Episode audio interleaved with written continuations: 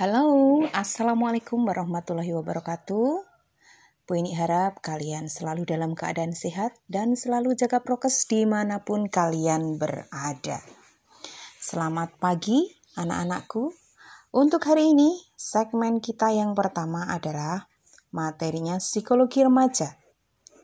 Dan yang ingin Bu ini share untuk hari ini adalah apa itu masa pubertas. Oke, kita mulai. Ketika memasuki usia remaja, usia 10 sampai 19 tahun, kita akan mengalami usia yang disebut masa pubertas atau masa perubahan atau transisi dari masa anak-anak menuju dewasa. Nah, yang namanya masa perubahan, banyak hal yang berubah, khususnya menyangkut fisik, psikis, jiwa, dan pematangan fungsi organ reproduksi.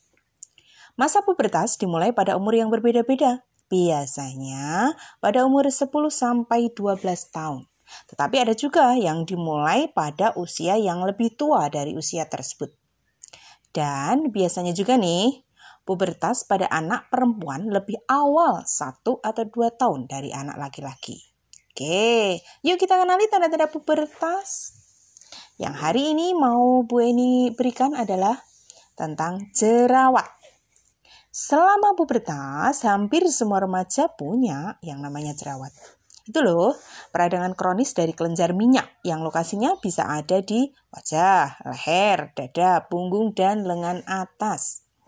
Sebenarnya, munculnya jerawat ini sangat lazim di masa pubertas karena adanya peningkatan hormon androgen yang dapat meningkatkan produksi minyak di kulit. Keadaan ini dapat menyumbat pori-pori sehingga terjadilah jerawat. Oke, itu adalah kronologis terjadinya jerawat. Oke, jangan bingung ya. Bagaimana mengatasi jerawat di wajah? Yang pertama, dengerin ya. Selalu bersihkan kulit wajah.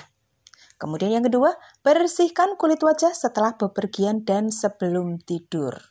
Nah, kalau seandainya jerawatmu terlihat meradang, perlu ke dokter nggak sih? Oke, kalau jerawatmu terlihat meradang dan sangat mengganggu penampilanmu, maka sebaiknya memang perlu berobat ke dokter ya. Oke, tentang jerawat yang seperti itu. Untuk kali ini hanya jerawat itu saja yang Bu Eni share. Kemudian untuk selanjutnya kita tunggu ya info-info berikutnya untuk kalian. Hari ini saya ucapkan sekian. Assalamualaikum warahmatullahi wabarakatuh. Oke, jangan lupa jaga prokes ya.